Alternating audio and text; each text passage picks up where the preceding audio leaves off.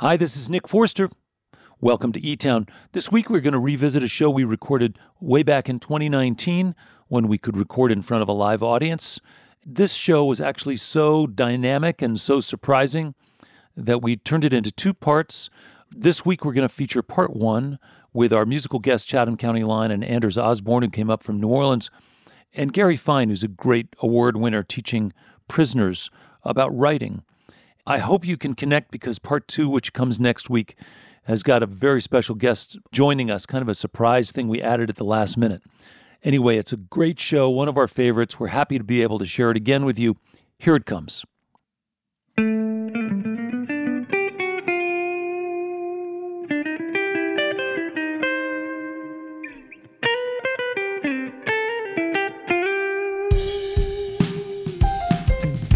Town Hall in the foothills of the Rocky Mountains. It's eTown with this week's guests from Raleigh, North Carolina, Chatham County Line, our Achievement Award winner, Gary Fine, and from New Orleans, Louisiana, Anders Osborne.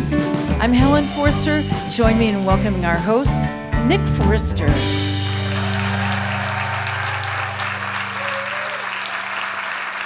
Thank you, everybody. Thanks, Helen. Thanks to the E-Tones with Keith Mosley from String Cheese sitting in with us today as our bass player, hanging out.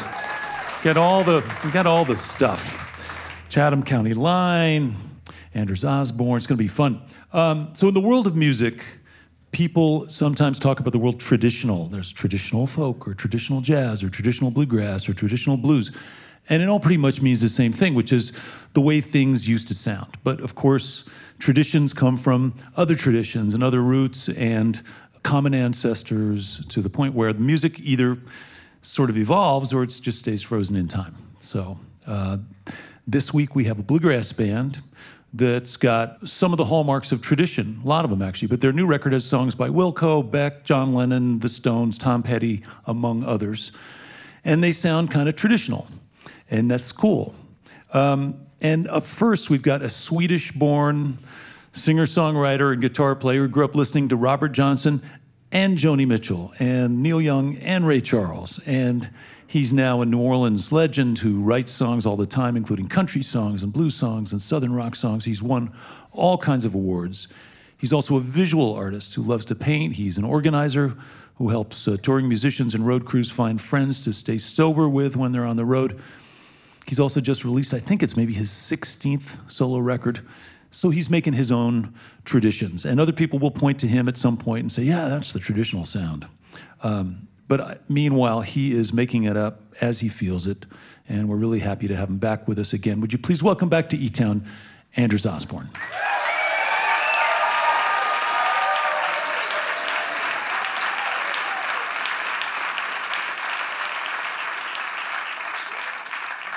What's going on? Everybody happy? Feeling good? Ready to have some fun? Yeah. We, we stay ready.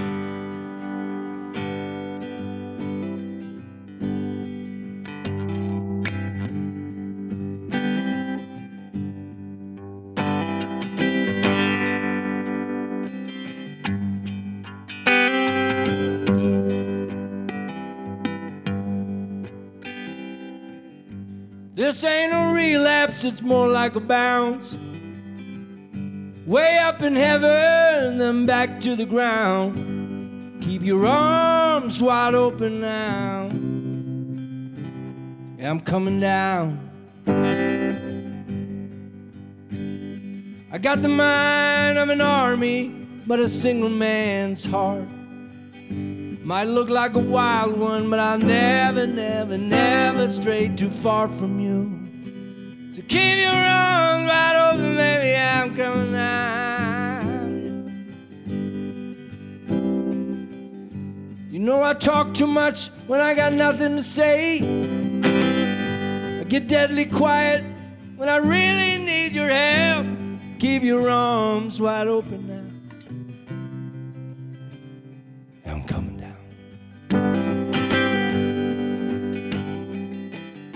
You know I'm addicted to something that I just can't touch. It's like a giant abyss that I never, never, never fill up. Keep your arms wide open now, I'm coming down. I'm coming down like a man losing grace. I'm coming down, falling flat on my face. I'm coming down like a stone through the clouds. So keep your arms wide open, babe.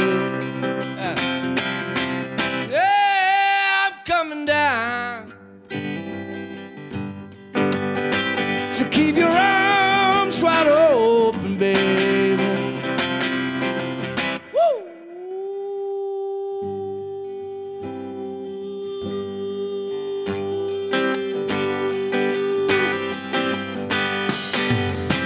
Oh, passion, oh, passion is running through my veins. It sets me on fire. It drives me insane. So keep your arms wide open, baby, please, yeah. Yeah, I'm coming down now. Oh, what's the secret when everything's in vain? Unless I got you, babe, to hold me again. So keep your arms wide open, mama, now. Lord, I'm coming down. Turn on your love light, please bring me home. What's the sense of dreaming if we're dreaming alone? And keep your arms wide open now. Lord, I'm coming down. Hey. I'm coming down like a man losing grace. I'm coming down, falling flat on my face. Clouds, so keep your arms wide open, baby. Oh, oh, oh, I'm coming. Ah, keep your arms wide open, baby. Ah.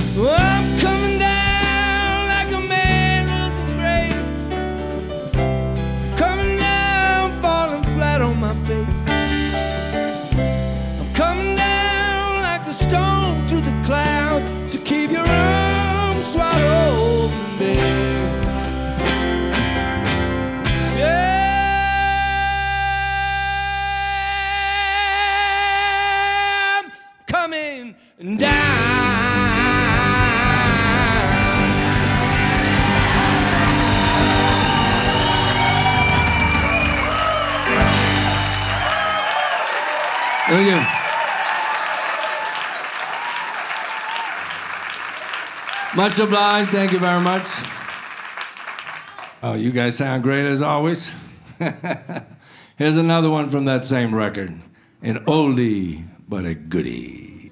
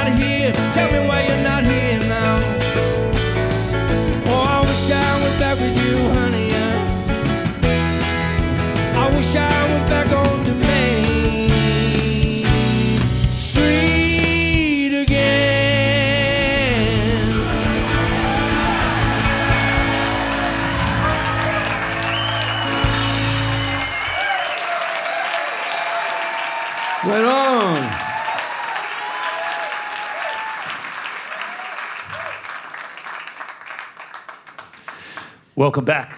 Thank you. Anders Osborne.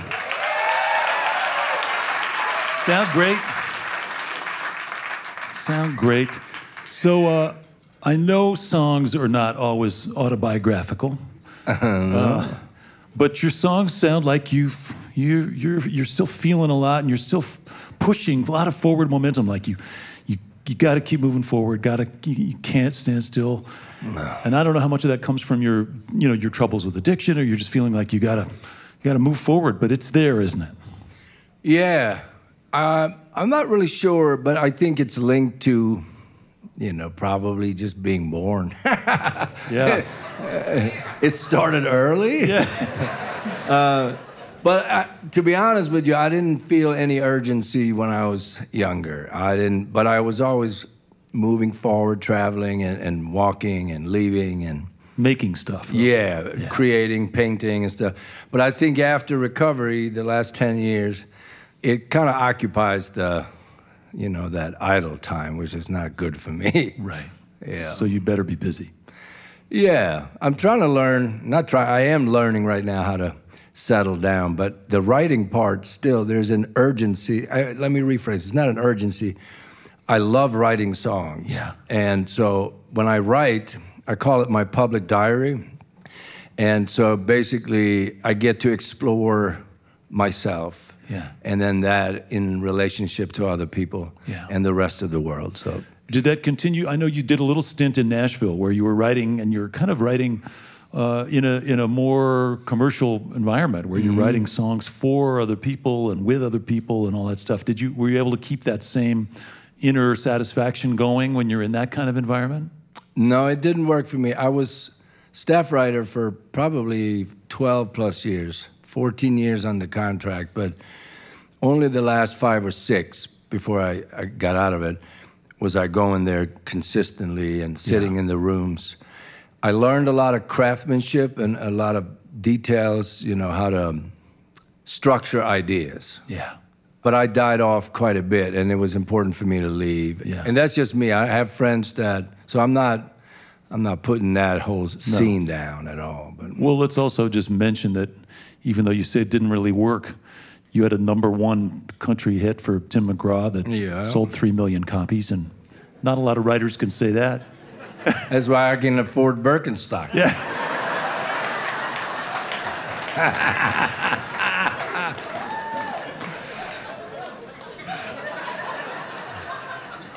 I don't think you... Are you the only guy in New Orleans wearing Birkenstocks? I don't think so. No, but one of the few. One of the few, yeah. My daughter was like, you know what you need? You need Birkenstocks. I said, I wore that in the seventies. She's yeah. like, hey, no, you didn't. It's a new thing. I'm like, all right, whatever. But back in New Orleans, that must feel that must feel great. It must feel like home, right? That's your place. Yeah, that's, I love it. Yeah. And uh, we lost Doctor John not that long ago, so Mac was somebody who was in everybody's life and mm-hmm. just a part of that culture. Yeah, it was, ran deep for all of us. Yeah. Did you get to spend a little time with him? Yeah, over the years we played, we did sessions, um, did some gig stuff. We had a band together, the Tab put together, Tab Benoit, and uh, called Voice of the Wetlands. Yeah. Trying to save the wetlands and, and then some other stuff. And so there are a lot of memories. He helped me get clean too, he and a few other friends of mine. Yeah. We had a great visit up here in, in Colorado with him, and, and I had a really great conversation, which I think is actually now, just since his passing, is up on our site if somebody wants to check it out. He tells some great stories about the two musicians' union, the black union and the white union, and how he was a member of both. And uh, so he could, how did he do that? He could work all these sessions.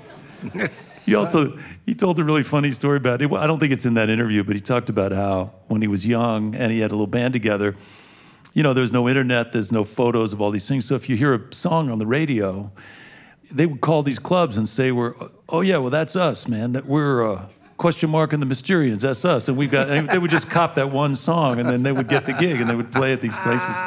It's pretty funny.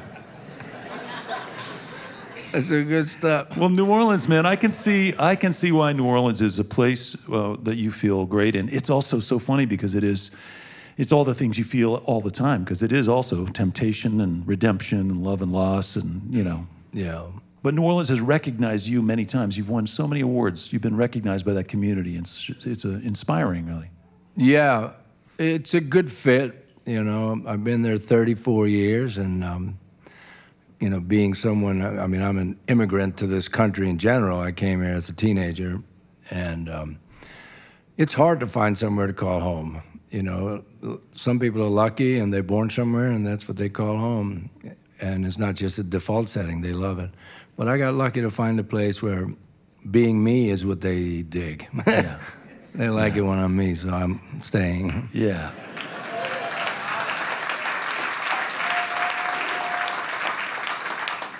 And I know we talked about uh, Mac, and you collaborated with lots of others, North Mississippi All-Stars and the Subdudes and Tab Benoit and others. Are you, are you working with anybody now in particular, or are you just open to what, whatever comes? Uh, we're finishing, I'm producing a record with Railroad Earth, um, and there's some great, write, talk about good writing. Todd is an amazing writer. Yeah. Um, that's one. Uh, I've worked with another country star, Eric Church, and which is a little different, but he's really cool. He... Yeah, he's got a cool thing going on, and he stays right left of like mainstream. It's pretty hip, so yeah. I dig him. Oh, that's cool. That's songwriter. That's songwriter. With, with okay. But and then we just trying to put bands together. You know, like me and David Torkanovsky, my keyboard player, want to do a duo at the Snug Harbor, the jazz place. Yeah. So you're trying to come up with things that are inspiring. Yeah. You still painting some? Yeah, I just yeah. finished three before I came out of here. That's cool, that's cool. I looked online, and I looked at, there's a gallery that's got some of your work, and they're selling some of your stuff, and it was a little more abstract, and, and it, it actually reminded me, I saw this show in New York this year, a Swedish abstract modern painter from uh, the late nineteenth century, hmm. early twentieth century, named Hilma af Klint, and she had an entire show, took up the whole Guggenheim Museum. and It's incredible, and you should check her out. I will. Because you're, you're, even though you don't know her, you're channeling some of that Swedish stuff, man. It's, it's in there. I hope so. That's yeah. great. Yeah, that's great. And then, lastly, before we get back um, to music, tell me about the, the the work you're doing. I think is it called Send a Friend? Send Me a Friend. Yeah. Send Me a Friend. Yeah. So, like, I don't know how long, but a few months into my sobriety, you know, it was really difficult to go back to work, and when I left the rehab and stuff. Everybody, the counselors and everyone was telling me, you know, you should probably not go back to work so soon, find a different job. And, and I was like, I didn't finish high school. I'm not sure what I'm supposed to do. And I was, you know, anyway, I was in deep trouble, and I was in bankruptcy and foreclosure and stuff. So I had to hit the road. And once I get out there, people are throwing, you know, eight balls in my hand. And it's like, this just, I'm like, holy crap, this is crazy. So I got what they were saying. But I still felt like, well, this is what I'm supposed to do, so this should work. So I came up with the idea after two guys from A A came out and sat with me, and they just sat on the side of the stage when I performed. And I was like, that's interesting. They're not doing anything, saying anything, but I felt accountable. And I felt safer, and I felt just like, okay, I'm here to work. I'm not here to party. I'm just working. So I set up a... with a friend of mine, we started something where we have a data bank of, you know, thousands of people that we call friends, and if you're in recovery, you can call, and we send someone out to be there when you work. Not to get you sober, but just give you a little support while you go back to work. So that's the idea. Yeah, and it's...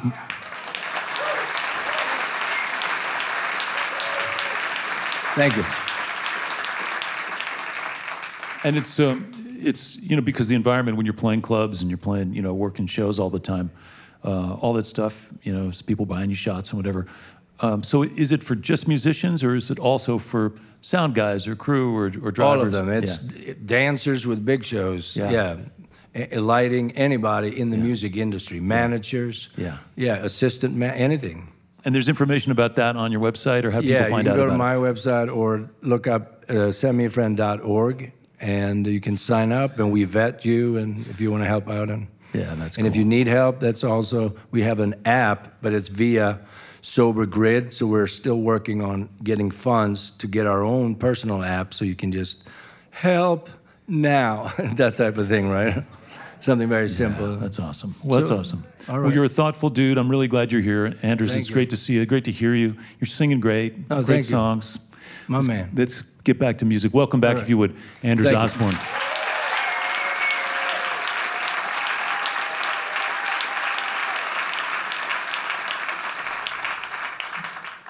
All right, everybody feel good? Give it up for Nick, Helen, and the eTones as well. Doing a hell of a job all the time. Yes, indeed. This next song is from uh, the new record, Buddha and the Blues. Oh, thank you. And this one's called Runnin'.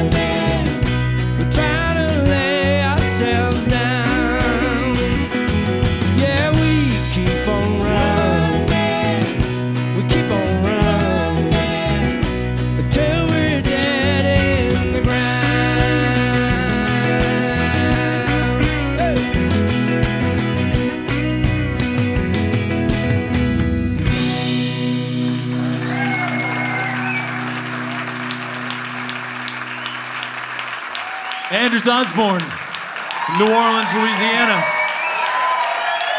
The record's called Buddha and the Blues, along with the E-Tones, Christian Teal, Ron Jolly, Keith Mosley, Helen Forster. Anders will be back, play a lot more music later on in the show.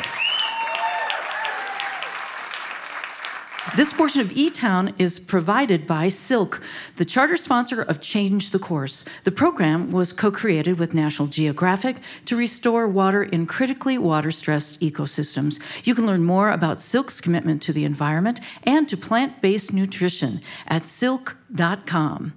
and by our diverse family of N P R affiliates and community stations, plus college and commercial stations, as well as our international stations and podcast subscribers worldwide. Thank you for your continued support. You're listening to eTown.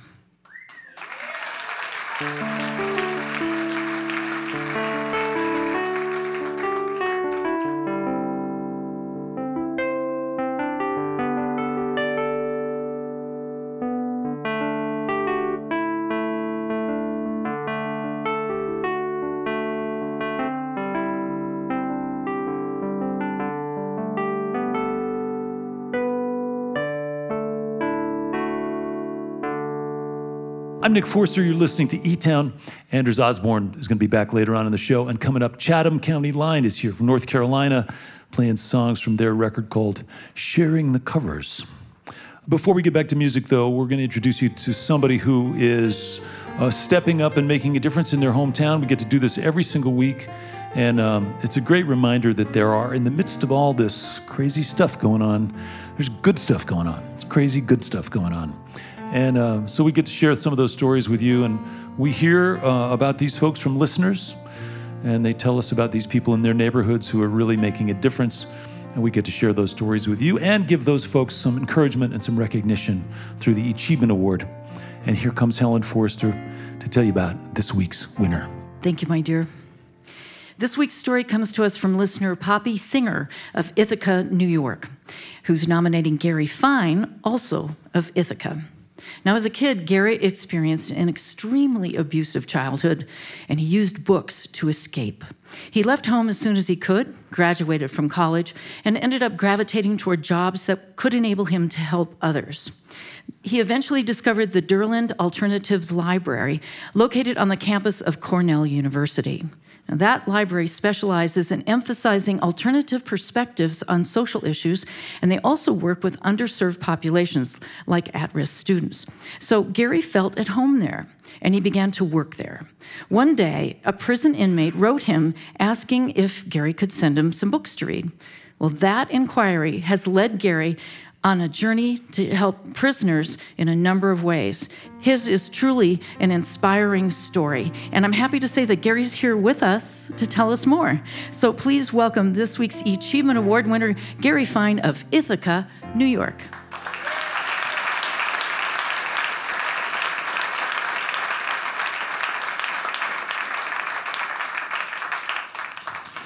Hi, Gary, welcome. Thank you so much. Glad you're here.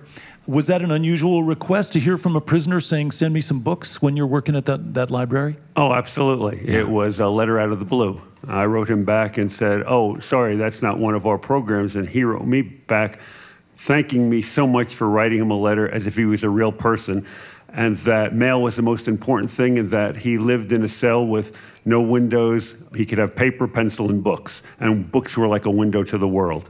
Wild. And uh, don't prisons have libraries often? Or I, I, I'm just curious if there was, that was something that was hard to come by. I believe state by state, institution by institution, it really varies. And I think especially people in administrative segregation, solitary confinement have very little access to materials. Wild. So you told him that you, this is not something you do, but Did you did you keep thinking about it? Well, when he sent back the second letter, I just thought, well, big deal, send him a package of books. So I had some books. You know, I work in a library, there's books everywhere. I sent him a package of books, and I got one of those Christmas in July, this changes my life, you can't imagine what this means to me. And I thought for a few minutes of putting some books in a bag and sending them off, Wild. That was a lot of bang for my buck. And so then I started sending books to people. To, to other prisoners? Well, I wasn't looking for them. They found me. I had maybe two, three, four. Eventually, another organization that was sending books to prisoners had advertised nationally, but they only wanted to send books to people in New York, and they had a stack of mail.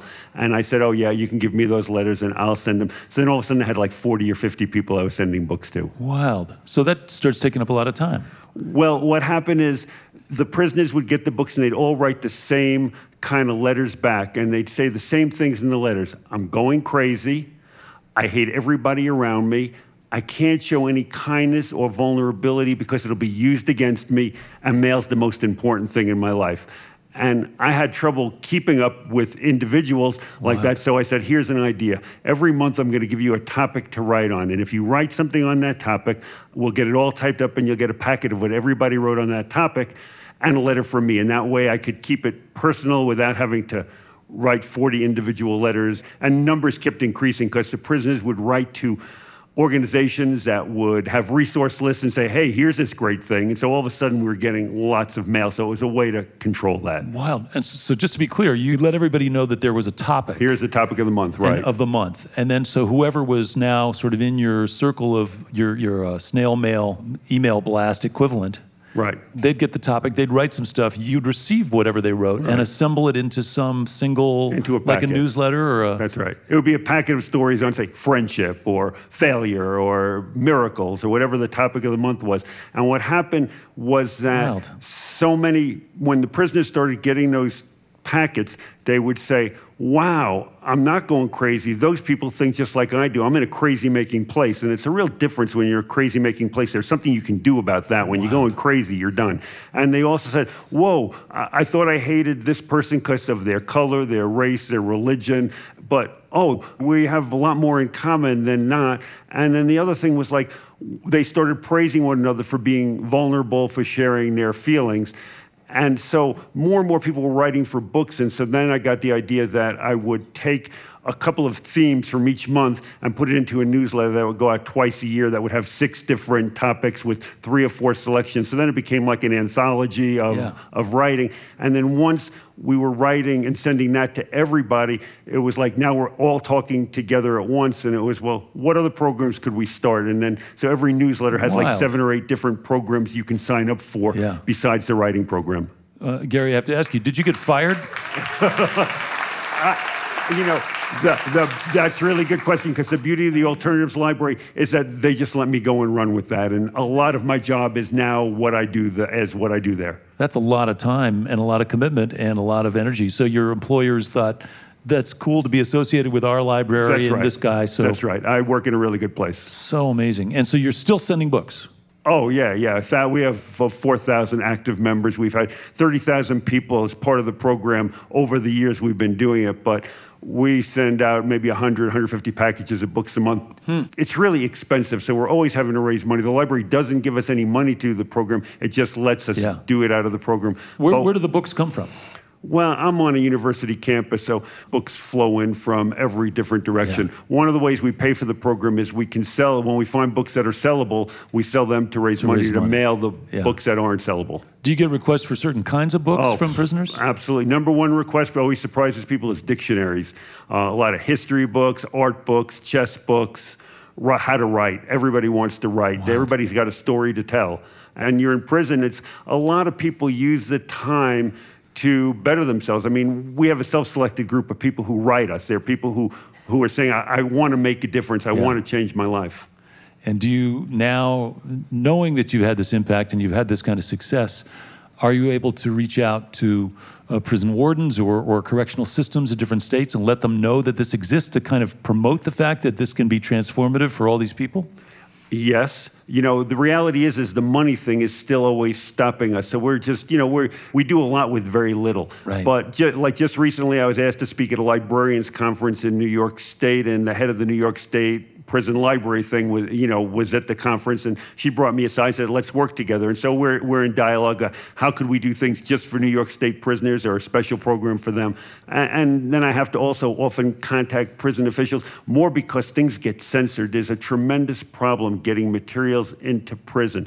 Why I can even do this whole thing is because I'm a library. If your parents are in prison, your sister, your best friend, you can't send them books directly. You could get somebody like Amazon and buy books and have them shipped to them because they're also an authorized vendor. But then you have to have connections and have people who have money who will do that for you. Right. A lot of people in prison have burnt all those connections. So as a library, we're allowed to do that. Jeez Louise, it's amazing.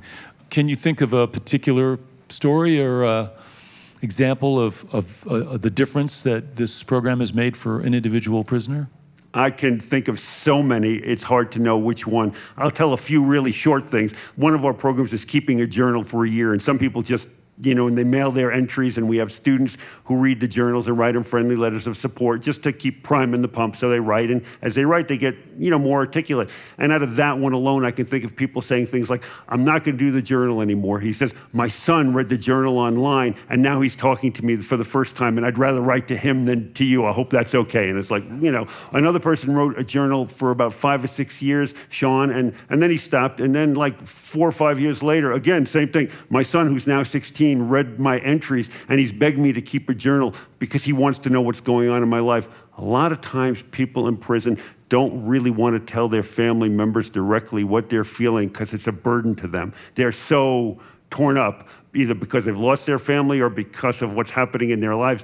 But again, they'll write it. Just like the way they say you can't share your vulnerable feelings, but for some kind of reason, they'll write them. Yeah, it's amazing. It's an incredible, incredible avenue you've found to just make a huge impact in the lives of these people who are really, really suffering and struggling and, frankly, really need to process all this stuff. They're in prison because of their inability in some ways to deal with all this stuff, and now they can. Right. Another story, somebody who'd gotten out after twenty years, he wrote, he said, all the writing I did, he said, I don't know how good it was, but it really taught me how to communicate. And now that I'm out of prison, being able to communicate is so important, and it's what's going to keep me out. And so some of the writing is great, some of the writing we get isn't so great, but the practice of writing can really make a difference in people's lives. Yeah, so amazing. So you must have a bunch of volunteers also. I'm very fortunate. I have a lot of people who actually work for the program through like the Federal Work Study Program as a community service.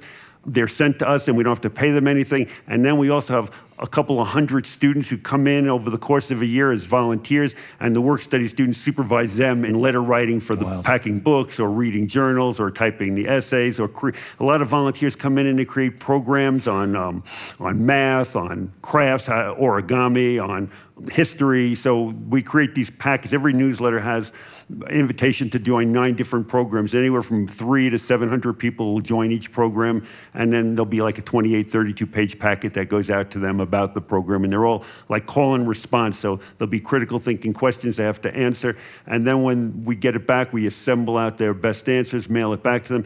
And so seeing their names in print again, like, oh, I'm not so stupid, or, uh, you know, oh, wow. I'm, I really got something going on here, or, oh, these people at Cornell think I'm smart, or or something like that. You know, so you, you're so searching for identity. Seeing your yeah. name, it makes a big difference. It doesn't take much, does it? That's, it's, that's exactly. When somebody gets out of prison, sometimes they contact us and say, I still want to be part of it. And I go, you can if you want to, but everything we're doing, you can get at a public library for free, better than what we're doing. Yeah. You know, but in their situation, it is, it's like... It was bringing, personal, yeah.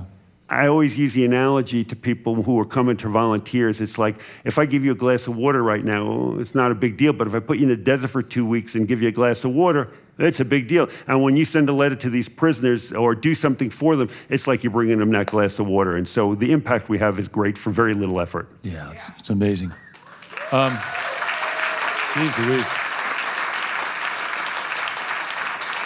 So, Gary, just, just a, a couple of quick things. Number one, uh, what year did you start all this? The first newsletter went out in two thousand four, so it probably took a year or two to get to that place, so about fifteen, sixteen years yeah. ago. And how many prisoners have, have been participating in the program so far? Over thirty thousand people have participated, but we only have four thousand active. If we don't hear from somebody in six months, they move to our inactive role. Yeah, and is it predominantly men, or is it men and women? How, what's the? It's predominantly men, but definitely more and more women are writing, but it's predominantly men. Yeah. And uh, what's the newsletter called? The newsletter is Prisoner Express. If you go to prisoner express dot org, you can see all the newsletters that have ever been written, as well as every six months we put out a poetry anthology of prisoners, so we have about twenty-two of those online. And there's a lot of other stuff, prisoner express dot org and alternatives library dot org. Just to say, the Alternatives Library is a really special place, and I'm not getting to talk about that, but if you ever come to Ithaca, it's a great place to visit, and there's a beautiful walk through a great gorge up from downtown up to the Alternatives Library, and I just invite everybody listening to come visit us at the Alternatives Library. Amazing, Gary. Well, it's an amazing program, and it's great that the library is so supportive of your work. So I want to congratulate you on your success. Thanks for coming all the way out here to share the story with us. It's this week's Achievement Award winner, Gary Fine, Prisoner Express. Check it out, prisoner express dot org. You can see the, the anthologies of poetry and writing and the newsletters, and really get a window into what it's like and what the lives of these, these prisoners are really like and what they're feeling. So congratulations. It's huge. Thank you. Thanks, Gary. Thank you. Gary Fine, winner of the Achievement Award this week, Prisoner Express. Our thanks to listener nominator Poppy Singer of Ithaca, New York, who listens to eTown on station W S Q G. And for our listeners, if you like this interview and you want to share it with a friend, you can find it on our website, e town dot org. You can also nominate someone for the award there, too. It's easy to do by heading to our homepage and clicking on the award button at the far right of the top menu. We love hearing from you, so send us your comments about the award segment or about the show in general, either on Facebook or Twitter, um, or by emailing info at e town dot org. You can also write us the old-fashioned way at Box nine fifty-four, Boulder, Colorado, eight oh three oh six. Thank you, Helen. Thank you, Gary. Such a good story. This portion of eTown is made possible by the Bohemian Foundation, building stronger communities through the Bohemian qualities of creativity and imagination, on the web at bohemian foundation dot org. Now, if you tuned in late and you've missed some of this week's program, you know what? You're in luck. The eTown podcast will have this episode and others as well, along with content from past shows and all kinds of fun stuff. It's available for free in Apple Podcasts, iTunes, Spotify, all that stuff. You're listening to eTown.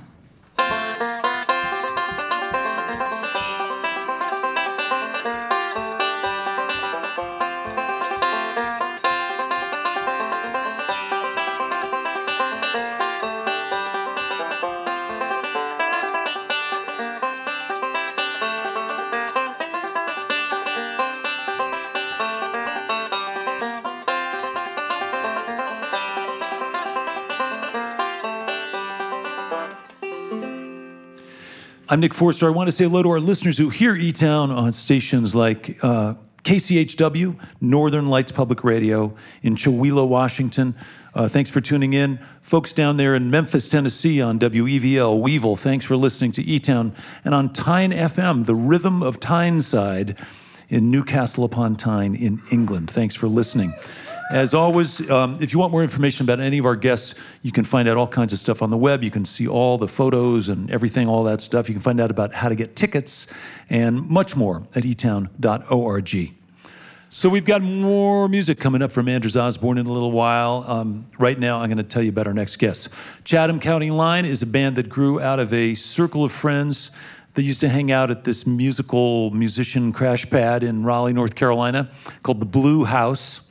These four guys came together around, you know, a real love of traditional country and bluegrass music and a desire to write original songs that kind of fit in that style but told a more contemporary story. And all the while, they were also wanting to make sure that they had some fun. So um, pretty soon, they got signed to Yep Rock Records. They started recording and touring. They now have released, I think it's their ninth record, called Sharing the Covers, an all-cover song record with a cute picture of these guys, these burly guys, all sharing a nice quilt. Um, um, anyway, really happy they're here. Please welcome for their first visit to eTown, Chatham County Line.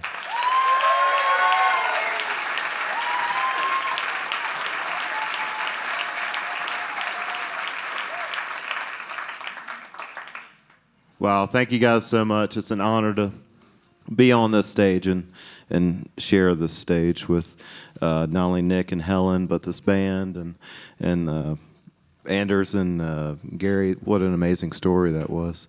Um, we're going to start with a love song for you guys now, just to get settled in.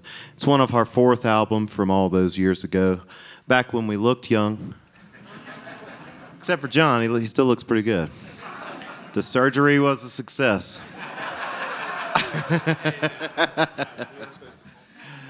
Well, we hope you enjoy this. This one's called Chip of a Star.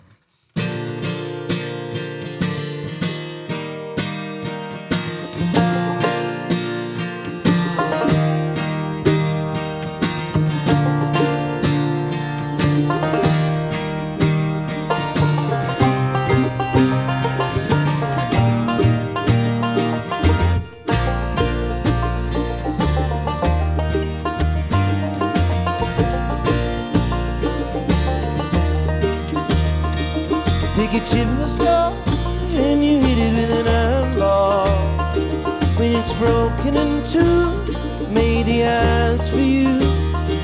Take a song from a bird and turn it to word. When you're through, you found a voice for you, like a song on the wind. My beautiful friend, beautiful friend.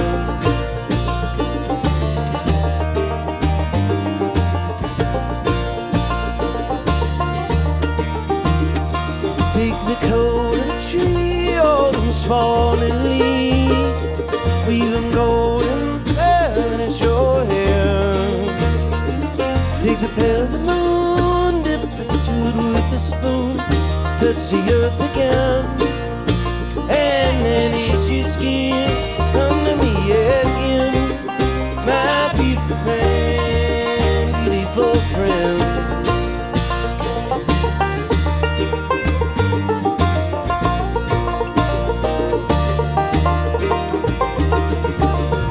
You were born in the world's first time.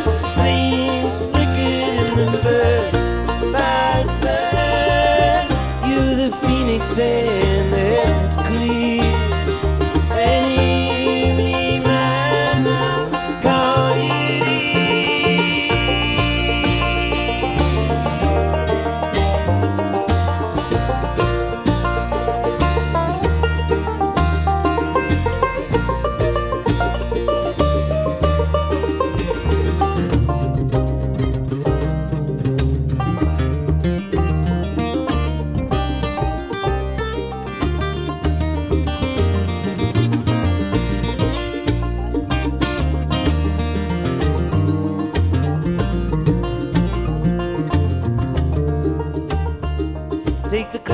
your sky, the sun shone bright.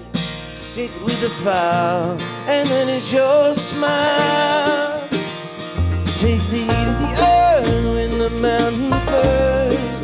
Put it in a mold, and your heart, your love, together till the end. My beautiful friend, like a song on the wind. My beautiful friend, beautiful.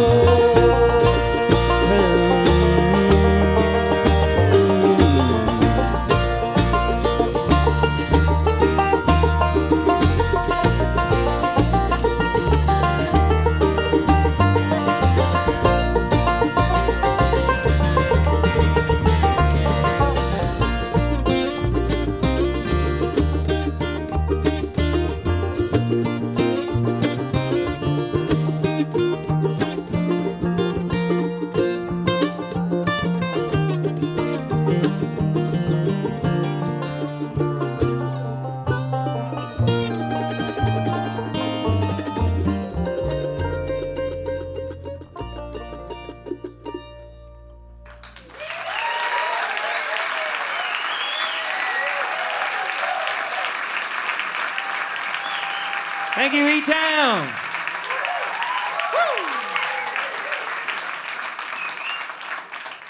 Well, as Nick mentioned, we just released an album of cover songs.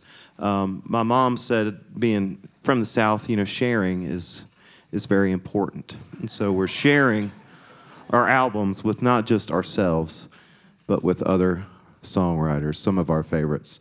And we're going to do an old song now. You know, people j- ask John and I if we're brothers. And uh, no, we're not. Um, thank the Lord. Um, because John is really a handful. And uh, we, we couldn't have existed in a house together as youngsters without not surviving to this moment. And so we'll do this song. It's made famous by the Leuven Brothers, written by Hazel Hauser way back when. It's called My Baby's Gone. One, two, one. Back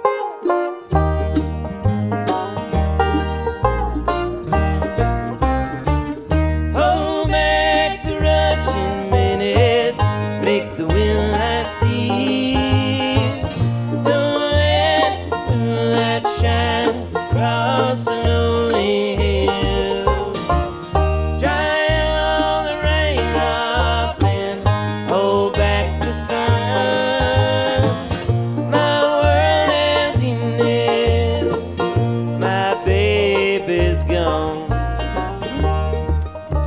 the milkman whistles softly as he comes up to my door. The mailman brings the letters by just like he did before. They seem so busy all day long, as if there's nothing wrong. Don't they know all my world has in it? My baby's gone. Oh, make the rush in minutes, make the wind last deep. Don't let the moonlight shine across the lonely hill. Dry all the raindrops and hold back the sun. My world has ended, my baby's gone.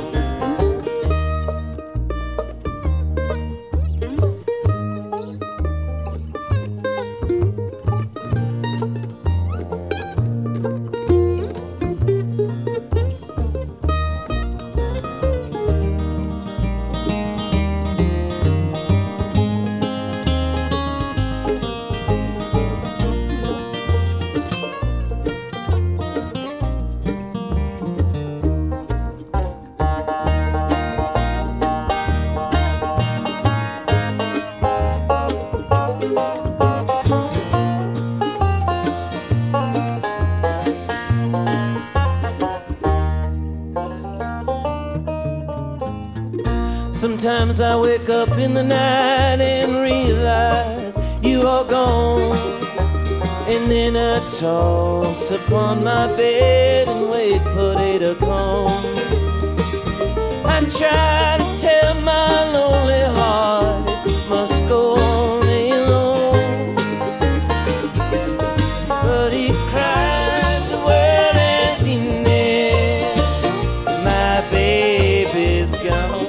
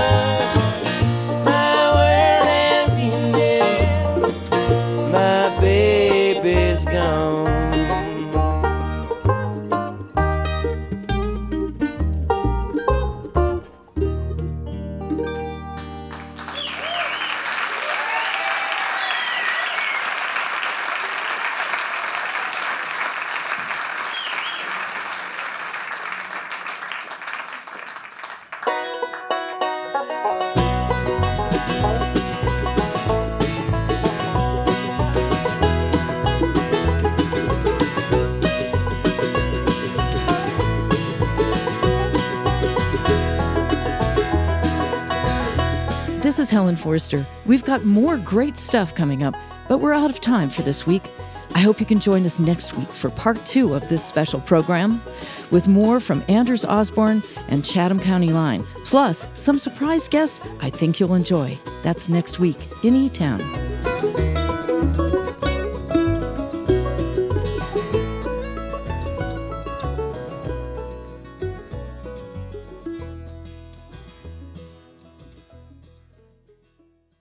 This is a production of eTown.